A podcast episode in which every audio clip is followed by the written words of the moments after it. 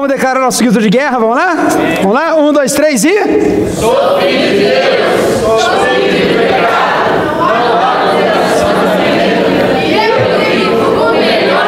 de Aleluia! Só quem vive o melhor de Deus, aplauda Ele, que Ele é digno. Glórias ao Senhor. Irmãos, estamos comemorando o nosso sexto ano. Esse mês é mês de sexto ano. A partir da semana que vem já vou anunciar a próxima série de mensagens e a gente vai entrar no nosso pique normal, né? De, de séries de mensagens. Mas esse mês a gente tá, ainda está ah, à luz do nosso sexto ano. Seis anos de história, seis anos caminhando pela fé, seis anos vendo os milagres de Deus a cada dia, seis anos recebendo gente, dando tchau pra gente, né? E, e a gente vê a a mão poderosa de Deus em cada circunstância. Quantos podem ver na sua vida? Digam amém. amém. João capítulo 10, versículo 10, abra sua Bíblia. João 10, 10. E um versículo talvez muito conhecido, mas eu queria começar essa noite lendo ele, falando ele, declarando ele. E João capítulo 10, versículo 10 diz assim: Eu vim, parte B do versículo, né? Ah, diz assim: Eu vim para que tenham vida e a tenham em. Jesus declara: O ladrão vem apenas para matar, roubar e destruir. Mas eu vim vida para que tenham vida e vida em abundância.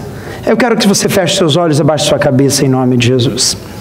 Pai, obrigado, Deus, por essa noite. Obrigado, Pai, porque com simplicidade nós nos achegamos aqui na tua casa.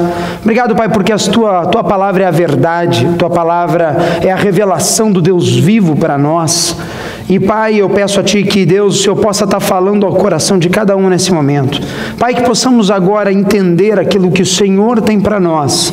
E Deus, que o Senhor possa fazer infinitamente mais nessa noite, a cada coração que hoje chegou aqui, Pai, para ouvir a Tua voz. Muito obrigado pela Tua presença, nós te louvamos em o nome de Jesus. Amém. E quantos creem, digam amém. Amém. Irmãos, vida abundante vida em abundância. Abundância é você pegar um copo e você encher de água, mas não apenas enchê-lo de água, mas você fazer o que?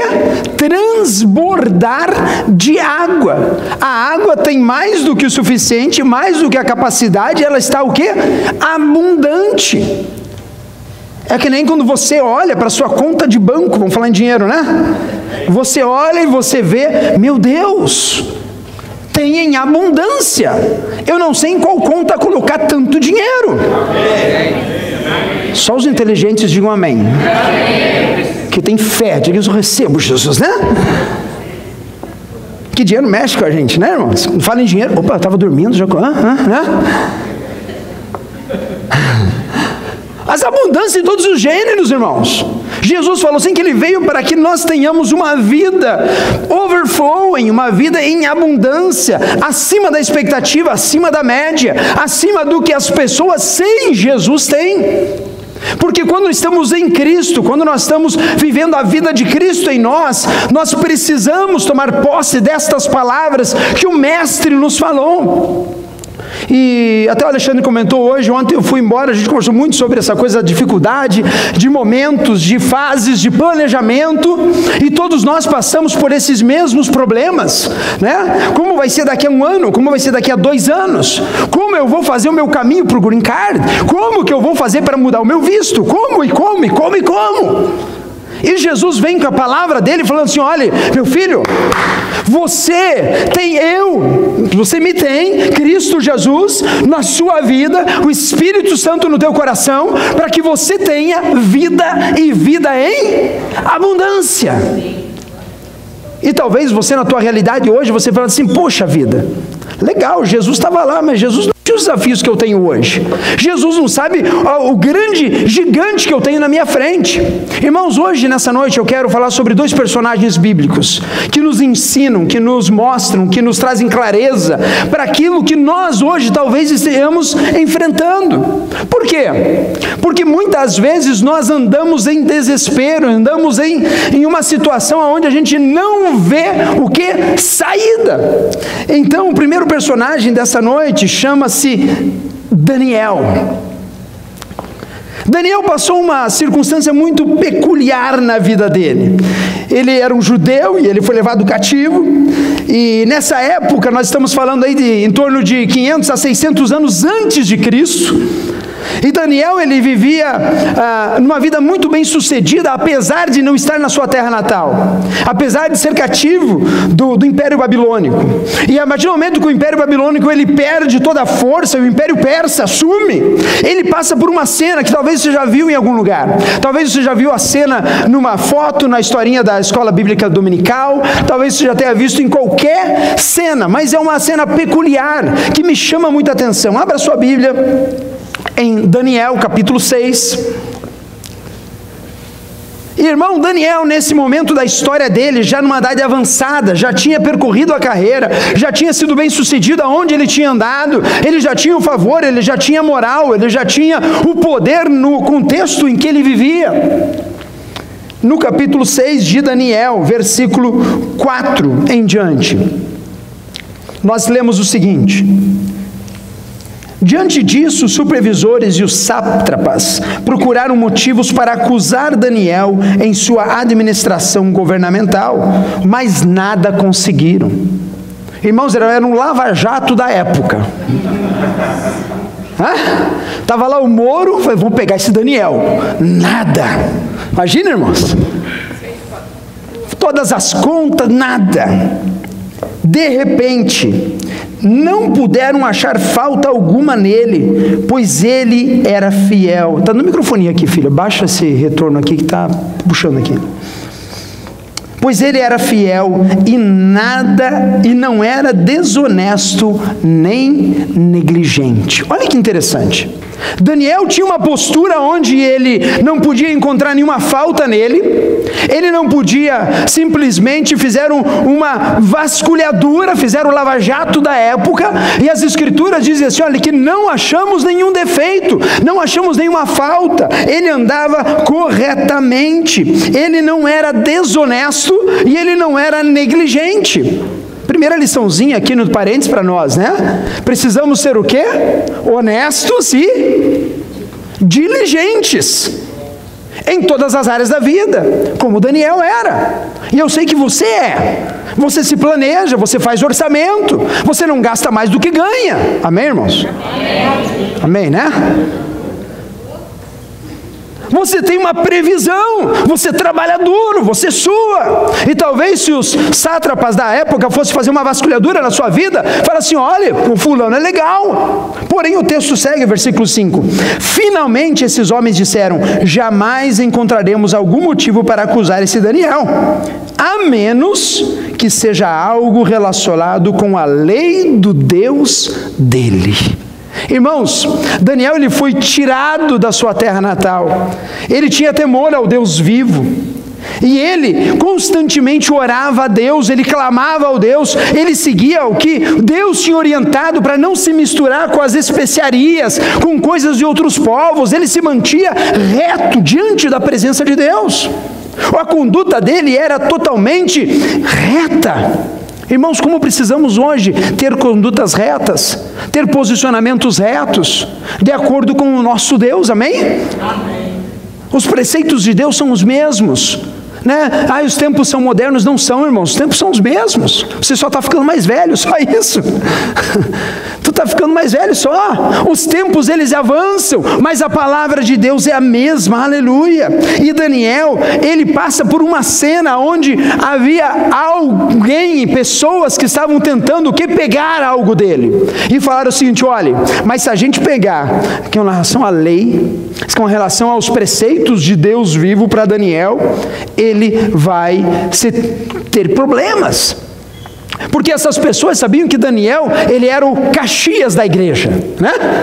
Não perdia um culto, lia a Bíblia todo dia, orava em todos os momentos. Ele se mantinha fiel ao Senhor. Mas o que acontece nessa história? Esses camaradas, esses colegas de trabalho, versículo 10, pula lá. Quando Daniel, não, versículo 8, vamos lá. Agora, rei, emite um decreto e assina-o para que não seja alterado, conforme a lei dos medos e dos persas, que não pode ser revogada. E qual era essa lei? Que o, de, o rei ele devia emitir um decreto, está no versículo anterior, que todo aquele que orar a qualquer Deus ou a qualquer homem nos próximos 30 dias, exceto a ti, ó rei, será atirado na cova dos leões. Quantos já viram a figura de Daniel e a cova dos leões? Levanta a mão. Eu até selecionei uma, uma picture para a gente ver aqui. Por quê? Porque Daniel, ele foi lançado na cova dos leões. Irmão, quando já entrou numa cova de leão aqui? Sério que você nunca entrou? Hã? Já passei na frente, já vi assim, era eu aqui uma grade e ele lá. E daí se tu fica um macho, né? Nem que lindinho, lindinho, porque você não está lá dentro, né? Entra lá dentro para ver o que, que acontece. Daniel, ele simplesmente, ele vai no lugar onde não havia saída, irmãos. Não havia escape, não havia possibilidade de dois. Você consegue entender isso? Daniel ele, ele se coloca numa posição onde o decreto do rei diz assim: olha, você não pode orar e pedir a ninguém mais a não ser a ti, a rei, por 30 dias. Você acha que Daniel iria obedecer esse decreto e falar assim: olha, eu não vou orar o Deus dos deuses, porque o decreto do rei diz que eu só vou pedir para ele? Claro que não. E daí a história segue falando Agora o versículo 10: quando Daniel soube que o decreto tinha saído publicado, foi para casa, para o seu quarto, no andar de cima, onde as janelas davam para Jerusalém. Três vezes por dia ele se ajoelhava e orava, agradecendo ao seu Deus, como costumava a fazer. Irmãos, nunca deixe de fazer aquilo que o Senhor te orienta para fazer. Tem coisas que a gente deixa de fazer no meio do caminho. Tem coisas que, nós estamos falando de seis anos de igreja, talvez você esteja há seis anos nos Estados Unidos.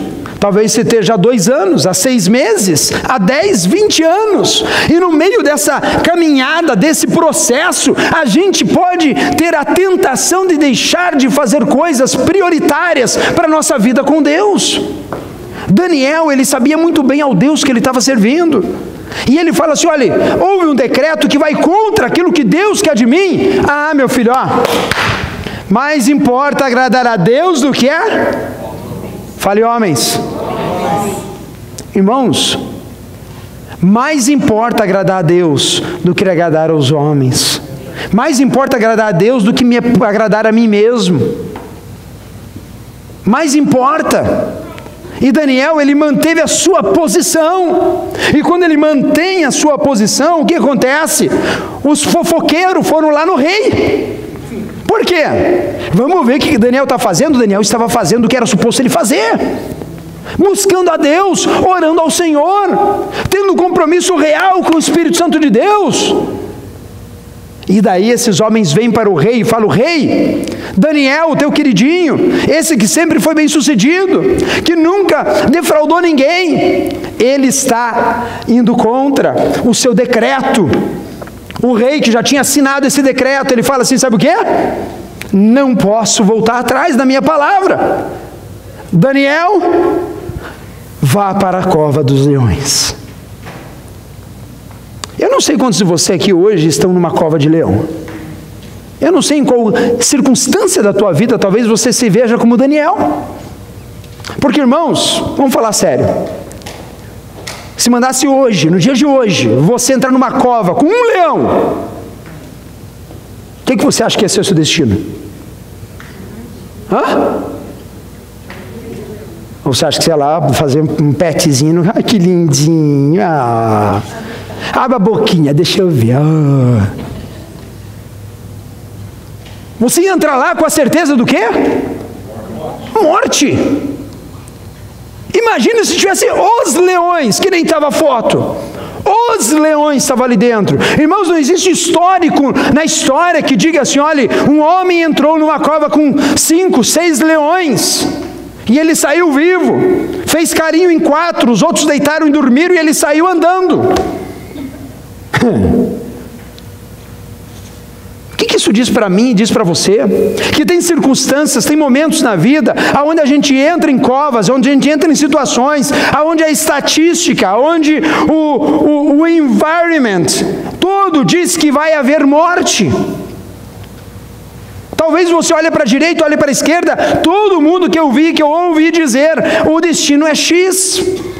Dá em morte, dá errado, não dá certo.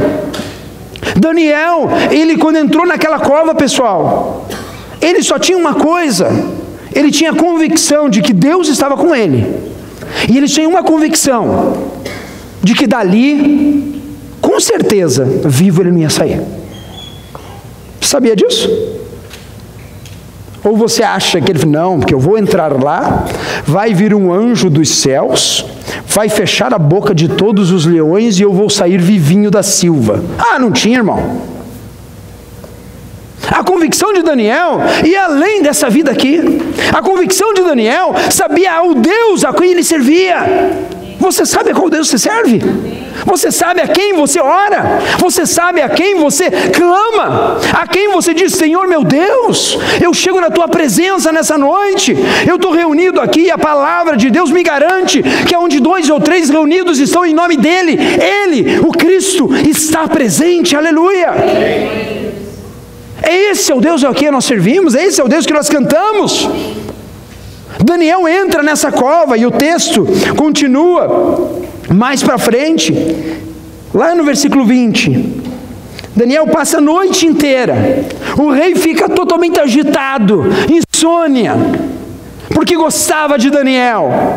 Versículo 20 diz assim: Quando iam se aproximando da cova, no dia seguinte, chamou Daniel com voz aflita: Daniel, servo do Deus vivo, Será que o seu Deus, a quem você serve continuamente, poderá livrá-lo dos leões? Pude. Daniel, será que o teu Deus, que eu não creio, que eu sou Deus, que eu não sou da tua linhagem, eu sou Deus, eu sou o rei, mas você ora a um Deus que eu não vejo, você tem um compromisso com alguém que eu não entendo. Será que esse Deus foi capaz de te livrar da cova dos leões? Daniel responde, aleluia. Ó oh, rei, vive para sempre. Versículo 22. O meu Deus enviou o seu anjo, que fechou a boca dos leões. Eles não me fizeram mal algum, pois fui considerado inocente à vista de Deus. Também contra ti não cometi mal algum, ó rei. Versículo 23. O rei muito se alegrou e ordenou que tirassem Daniel da cova. Quando o tiraram da cova, viram que não havia nele nenhum nenhum ferimento, pois ele tinha confiado no seu Deus. Aleluia. Você confia em Deus? Confia mesmo? Confiar em Deus, irmãos, entrar na cova achando que vai morrer, mas saber que Deus está contigo. Não é entrar na cova, não, porque aconteceu, vai descer o anjo, vai descer o anjo. Está morrendo de medo, né? Se puder, sair correndo. Não! Eu não abro mão da minha fé, eu não abro mão da minha, da meu compromisso com Deus, eu não abro mão daquilo que Ele tem para mim. E eu continuo firme na fé, eu continuo com persistência na fé com que eu professo. Irmãos, nós precisamos ter essa persistência, essa certeza, esse compromisso. Por quê? Porque Deus, com Daniel, o que, que ele faz? Ele envia o anjo, fecha a boca dos leões, aleluia e Daniel sai ileso, irmãos.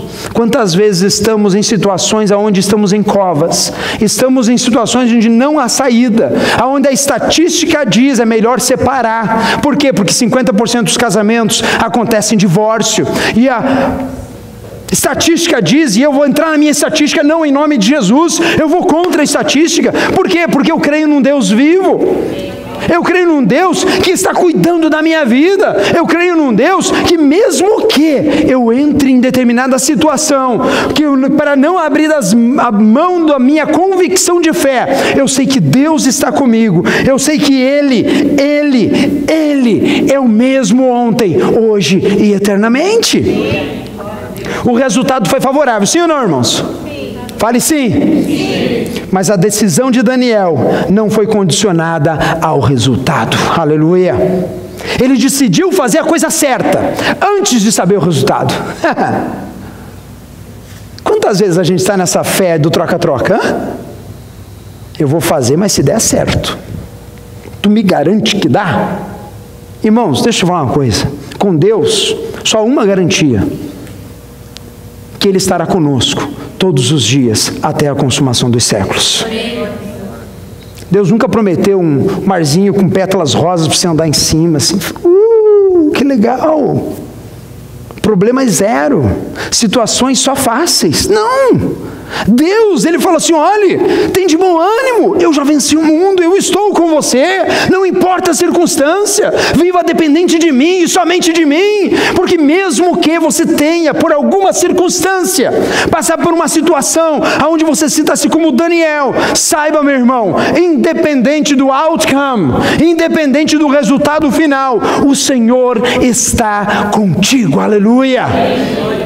Quantos podem dar um aplauso a Deus por isso? Aleluia!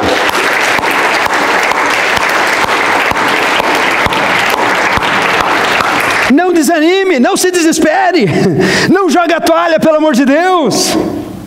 Oh Senhor do céu. Daniel passou uma situação totalmente inusitada. Deus envia o anjo, Deus promove a bênção, Deus protege Daniel, Deus é com ele, da mesma maneira que Deus é contigo, que Deus está aqui, da mesma maneira que o Espírito Santo fala ao teu coração, amém? Segundo personagem dessa noite, apóstolo Pedro. Um homem que não media esforços para a proclamação do Evangelho, um homem que era o toma lá da cá, falou, respondeu, tentou prender Jesus, eu corto a orelha. Um homem que, se precisasse encarar, ele encarava. Ele não pensava duas vezes, ah, será que eu vou, será que eu não vou? Será que tem crente que é assim, né, irmão? Domingo, será que eu vou na igreja será que eu não vou? Será que eu vou, será que eu não vou? Reunião de oração, ah, será que eu vou? Ah, não, Pedro era assim. Não, estou aqui. Tá, só? Propósito de ler a palavra todo dia de manhã, estou aqui. Sou o primeiro. Comigo é assim, é na hora. Vamos resolver esse negócio. Só que Pedro, irmãos, chega uma altura do campeonato, tem uma foto de Pedro, olha cara que, do ator né, que fez Pedro nesse filme. Mas imagine que um dia ia ser muito mais bonito que isso, não, né? Pedro, Tusco, sofredor, batalhador, homem de oração, homem que andou com Jesus, chega ao ponto no final da vida, lá em Atos, ele está o que? Preso. Está preso, com algemas, preso para ser morto. Quer ver? Abra a tua Bíblia, em Atos dos Apóstolos. 12, capítulo 12 do versículo 1 em diante. Vai ter aqui no telão, mas se você quiser abrir a sua Bíblia, pode também. Atos 12, versículo 1. Olha que história, pessoal. Diz assim: olha, nesta ocasião o rei Herodes prendeu alguns que pertenciam à igreja, com a intenção de maltratá-los, e mandou matar a espada Tiago, irmão de João. Vendo que isto agradava aos judeus, prosseguiu, prendendo também quem? Pedro durante a festa dos pães sem fermento. Olha para mim, pessoal. Pedro estava na linha de fila. Herodes mandou prender o primeiro ali, né? Herodes pegou Tiago, prendeu, e Tiago foi feito o quê? Morreu a espada morreu a espada. E daí Herodes viu, pô, o pessoal gostou, legal. Quem é o próximo que está dando trabalho? Pedro, Pedro, é tu mesmo. Catou Pedro. O que, que você acha que ia acontecer com Pedro? Vamos lá. Hã? Ia o quê? Matar. Ou você acha que Pedro estava preso assim? Não, tinha umas férias aqui só para dar uma relaxada, né? Tá muito cansado, o ministério está me cansando demais. Então, eu, esse negócio de ser crente é muito duro. Eu tenho que, sabe, confiar muito. Não, eu vou. Não, irmãos. Pedro estava preso, estava algemado. O texto bíblico diz assim que um já tinha sido morto à espada, Herodes gostou da história, ganhou popularidade. Herodes era político. Político gosta de popularidade, não sei se vocês perceberam. Né? Sim ou não? Não, vocês não sabem o que é isso, né? Teve alguém até que disse que ser político é muito mais difícil do que alguém que tem a faculdade para fazer, né? Ah, um concurso público, né? Político é um troço sério, que por mais, como é que é? Por mais desonesto que ele seja, ele tem que ter cara de pau de lá e pedir voto. Oh, Jesus. Nessa época não tinha eleição, irmão. Nessa época, usurpava-se do poder por autoridade delegada. Ele era e pronto. Prendeu Pedro. Pedro estava o quê? Algemado. Pedro estava na prisão. Pula para o versículo 7. Versículo 5, vamos lá. Pedro então ficou detido na prisão, mas a igreja orava o quê? Intensamente a Deus por ele. Na noite anterior ao dia em que Herodes iria submetê-lo a julgamento, Pedro estava dormindo entre dois soldados, preso com duas algemas e sentinelas montavam guarda de entrada ao seu cárcere. Irmãos, Pedro estava tirando uma soneca com dois guardas ao lado dele. Tinha mais dois guardas. A situação dele era confortável, sim ou não? Sim ou não? Não! Você está livre aqui. Você pegou seu carro livremente, veio na reunião da igreja, coisa boa, irmão. Pedro estava no cárcere por pregar o evangelho. Pedro estava preso com algemas, durante os dois guardas, estava tirando uma sonequinha. E de repente, versículo 7: repentinamente apareceu um anjo do Senhor, oh Jesus. Irmãos, eu gosto dos de repentes da igreja, da Bíblia. Eu sou muito chegado no repentinamente. Sabe por quê? Porque a gente, na vida de fé, a gente anda nos de repentes. Nos de repentes do surpreender de Deus. Nos de repente, se você está aqui sentado hoje à noite e os anjos estão trabalhando ao meu favor, e Deus está cuidado do meu business, do meu negócio, do meu processo, tem cuidado da minha vida, da minha carreira, do meu relacionamento, do meu trabalho de amanhã. E o que, que eu preciso fazer? Confiar em Deus apenas, irmãos, estar com a convicção de que Ele se relaciona comigo e Ele cuida de mim, e Ele me sustenta, e é Ele que faz o querer e o operar. E quando eu entendo isso, eu posso ser que nem Pedro, porque você pode estar maior livre aqui. Mas se eu olhar o teu coração, talvez se eu olhar a sua mente no dia de hoje, talvez você esteja sobre algemas, aprisionado por uma circunstância, por um momento, por um relacionamento que só você e Deus sabe. E você sente como Pedro, eu não consigo sair, eu não posso me libertar disso, eu não consigo sair do lugar. Eu te digo, irmão, em nome de Jesus, creia nos de repente de Deus, creia que Deus cuida de você, creia que Deus pode mover no sobrenatural, miraculosamente, de repente. Porque Pedro estava assim, e o texto bíblico nos diz o que? Uma luz brilhou na cela. Ele tocou no lado de Pedro e o acordou. Falou assim: depressa, levanta. Disse ele. Então as algemas caíram dos punhos de Pedro. O anjo lhe disse: Vista-se e calce as sandálias. E Pedro assim o fez. Disse-lhe ainda o anjo: Põe a capa e siga-me. Aleluia. E saindo, Pedro seguiu, não sabendo que era real o que fazia por meio do anjo. Tudo lhe parecia uma visão. Pedro estava assim, ele não sabia se aquilo era um sonho, se era uma visão, se era realidade. E o texto segue ainda, falando o seguinte: Passaram a primeira e a segunda guarda e chegaram ao portão de ferro que dava para a cidade. Este se abriu por si mesmo para eles e passaram.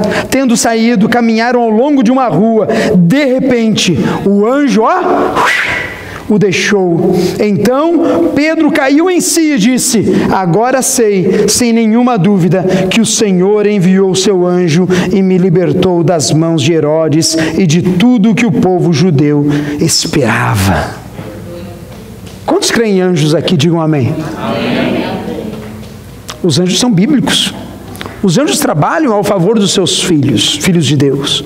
Trabalham em nosso favor. A igreja, o texto diz que a igreja fazia o quê? Orava. Quão importante a gente orar, irmãos? Interceder.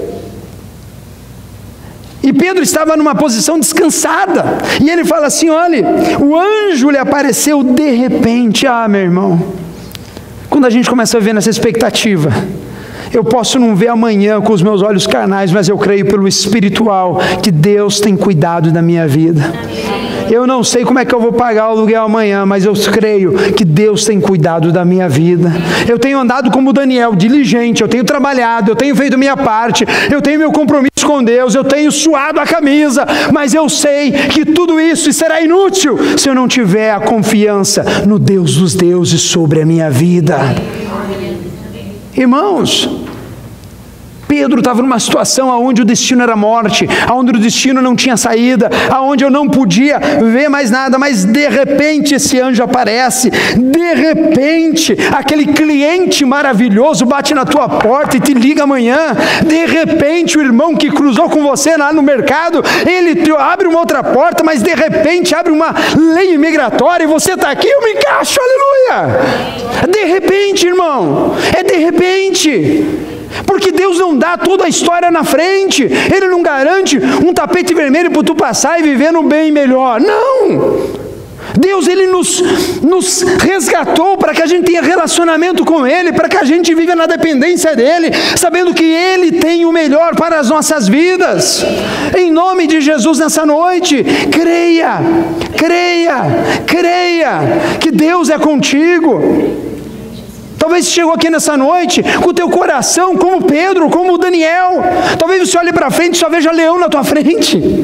Talvez você olhe na tua frente e só veja algemas, estou preso, não consigo sair, não consigo fazer. Eu estou aqui em nome de Jesus, como homem de Deus, para te falar. Creia no Senhor onipotente, aleluia, que te salvou, que te regenerou, que pode fazer todas as coisas para a tua vida.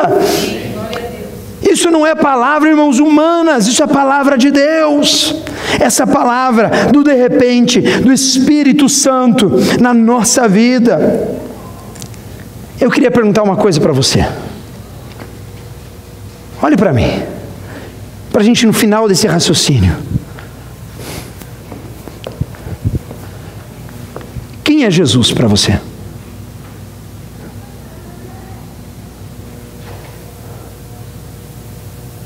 é Jesus para você?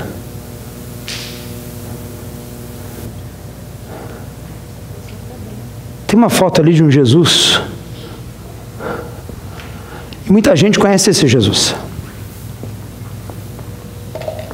Um Jesus que tem um rosto que eu não consigo identificar. Um Jesus que é alguém na história, mas eu tenho uma pré-concepção dele. Um Jesus que talvez seja um sábio, talvez que ensina a amar, talvez que a minha mãe falava.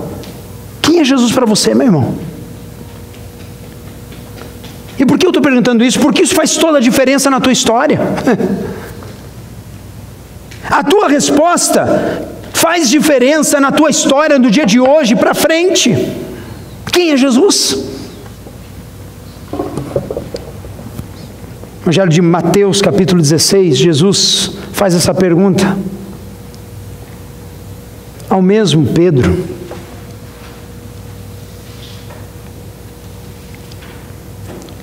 E ele fala assim no versículo 15: E vocês? perguntou ele: Quem vocês dizem que eu sou? Jesus está perguntando para você nessa noite: Quem você diz que Jesus é? Você diz que Jesus é, meu irmão? Você está aqui reunido em nome dele. Nós temos uma letreira enorme aqui dizendo assim: Jesus. Não é à toa, não é para ficar mais bonitinho. Tem um meaning, tem um fundamento. Quem é Jesus para você? Simão Pedro responde, ele fala assim, versículo 15 do capítulo 16 de Mateus: Tu és o Cristo, o Filho do Deus vivo. Respondeu Jesus: Feliz é você, Simão, filho de Jonas, porque isto não foi revelado a você por carne ou sangue, mas por meu Pai que está nos céus. E eu digo a vós que você é Pedro, e sobre esta pedra edificarei a minha igreja, e as portas do Hades, do inferno, não poderão vencê-la. Eu darei a você as chaves do reino dos céus. O que você ligar na terra será ligado nos céus, e o que você desligar na terra será desligado nos céus.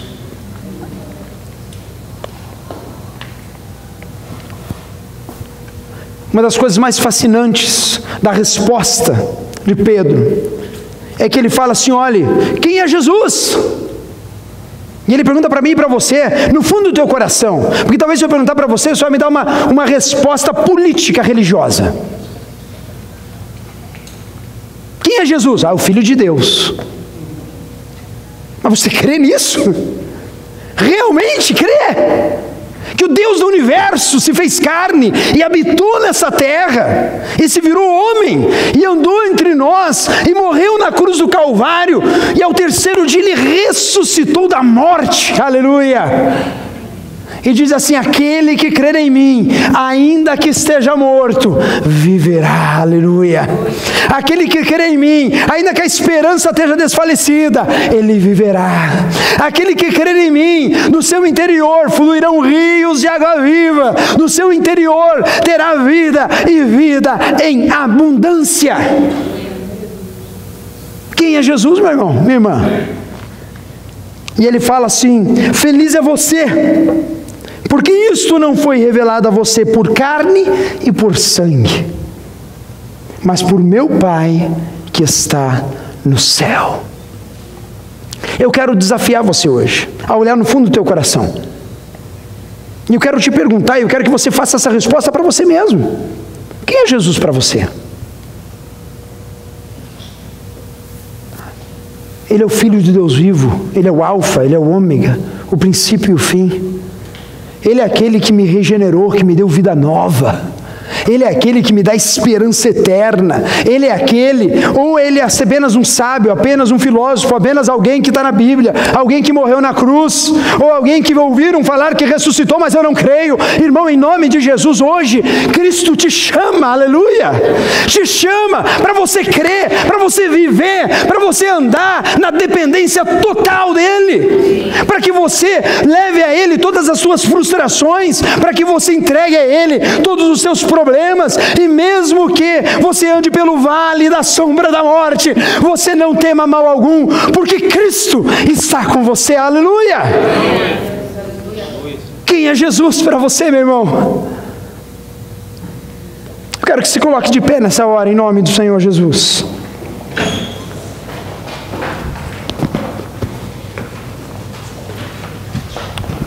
Tem algumas outras fotos de Jesus. Pode passar, Pedro. Jesus é aquele que morreu na cruz, que levou o meu pecado, que levou a minha maldade, é aquele que levou sobre si todo o pecado do mundo. A Bíblia diz assim: que ele se fez pecado por mim e por você, para que eu e você tivéssemos vida eterna. Aleluia. Próxima, Pedro. Jesus é aquele que foi preso, foi aquele que foi crucificado, espancado. Ele levou sobre si as nossas dores e as nossas enfermidades, e o castigo que nos traz a paz estava sobre ele, diz as Escrituras Sagradas. Esse é Jesus. Esse é o Jesus que ressuscitou, aleluia. Esse é o Jesus que vive, meu irmão. Esse é o Jesus que está aqui hoje, que toca o teu coração e que fala assim: Filho meu, filha minha, vinde após mim. Você que está cansado, você que está oprimido, e eu, o Cristo, te aliviarei. Quem é Jesus? Quem tu dizes que é Jesus? Não importa se você chegou hoje a primeira vez nesse lugar, ou se você está há 40 anos afundando igreja, Jesus precisa ser novo todo dia, Ele precisa saltar no meu coração todos os dias, Ele precisa ter relacionamento comigo, eu preciso andar na fé, eu preciso andar no Espírito. E talvez você chegou aqui nessa noite, talvez como Daniel na cova dos leões, ou talvez como Pedro, preso Queria que você fechasse os seus olhos e abaixasse a sua cabeça nesse momento, em nome de Jesus.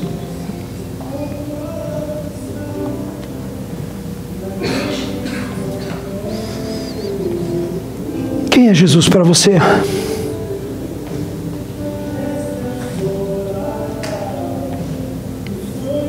E hoje eu queria fazer um apelo, sim, para você que hoje precisa voltar ao primeiro amor com Cristo.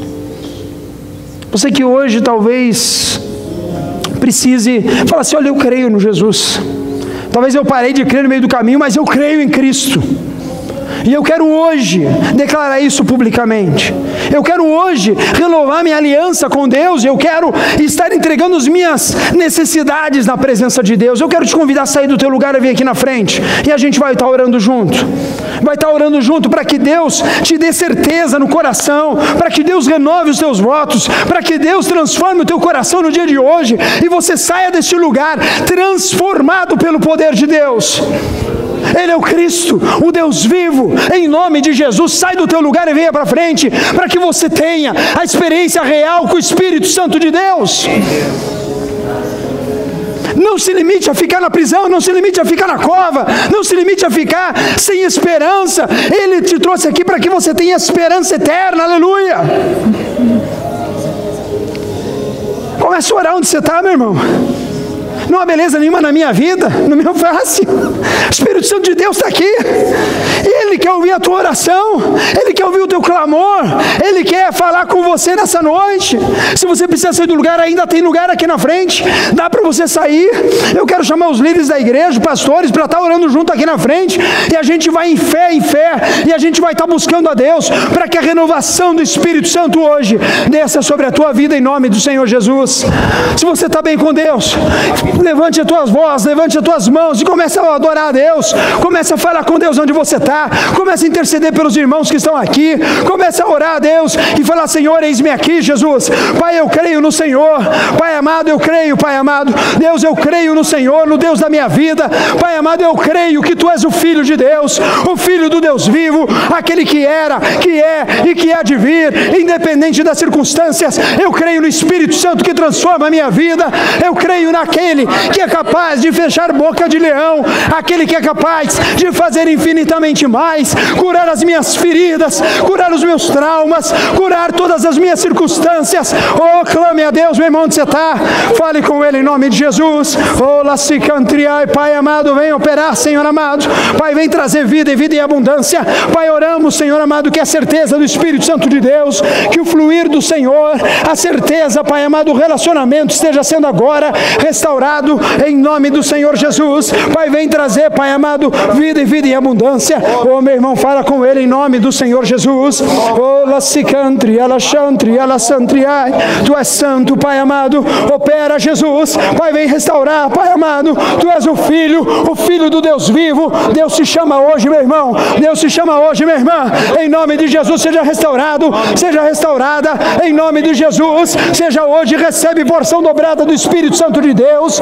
Oh, que o ânimo do Senhor esteja sobre a tua vida, que a graça de Deus esteja sobre a tua vida, que o poder de Deus atue agora, em nome do Senhor Jesus, em nome do Senhor Jesus, vem operar, vem trazer vida nova. Eu declaro em nome do Senhor Jesus, o que Deus agora opera, Pai amado, no impossível, vem zelar, Senhor amado, o Senhor é que chama, Pai, o Senhor, Deus amado, é que faz a obra, em nome do Senhor, Deus amado, vem operar, Deus, nessas vidas, Pai querido, nessa oração, Jesus, que possamos viver viver, Pai, o melhor do Senhor.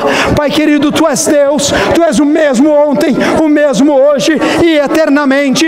Por isso, Pai, eu peço a Ti, vem restaurar a esperança, vem restaurar a fé, Pai, vem restaurar, Pai amado, na vida de cada um dos Seus filhos, oh Deus amado, a confiança, Pai, muitos deles estão em covas hoje, em nome de Jesus, Pai amado, o Senhor é o Deus poderoso para fazer infinitamente mais, o Senhor é Deus poderoso para abrir as portas, Pai, o Senhor é o Deus poderoso para fazer transformações, ah, Deus amado, vem trazer experiência pessoal com os seus filhos dessa noite, em nome do Senhor Jesus, em nome do Senhor Jesus, eu entrego a Ti, Senhor, a minha vida, eu entrego a Ti, Senhor amado, os meus irmãos, Pai amado, a vida deles, os projetos, oh Pai amado, a cada um deles, Pai amado, que tem sede do Senhor, em nome do Senhor Jesus, em o nome do Senhor Jesus, em o nome do Senhor Jesus, obriala chicantriai, oh la grande é o teu nome, Pai, oh la bota a mão no teu coração, você que está aqui na frente,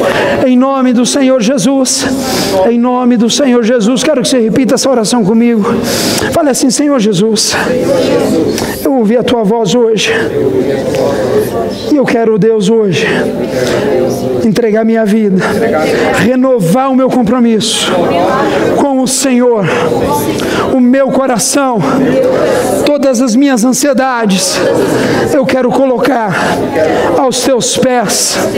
Eu sei que o Senhor é poderoso para fazer infinitamente mais na minha vida. E nessa noite eu quero descansar nos teus braços. Pai amado, muito obrigado, Pai, por essa noite. Obrigado, Pai, por cada irmão que hoje, Pai amado, Deus entregou a Ti toda ansiedade. Pai, obrigado, Pai, por cada vida, Pai, que hoje recebe porção dobrada do Teu Santo Espírito. E Deus que, independente das circunstâncias, eles hoje, Pai, voltam sabendo que é um Deus vivo, que é um Deus que trabalha enquanto eles dormem, que é um Deus que provê meios aonde não há meios, um Deus que opera por aqueles que descansam no Senhor. Muito obrigado, Pai, pelas bênçãos recebidas. Nós te damos toda a honra e toda a glória, em nome de Jesus. Amém e amém. Amém. Em nome de Jesus. Dá um abraço no irmão da direita, da esquerda. Abraça ele em nome de Jesus. Deus abençoe, meu irmão. Em nome do Senhor Jesus, Deus abençoe. Em nome de. Vamos voltar para os seus lugares. Glórias ao Senhor Deus.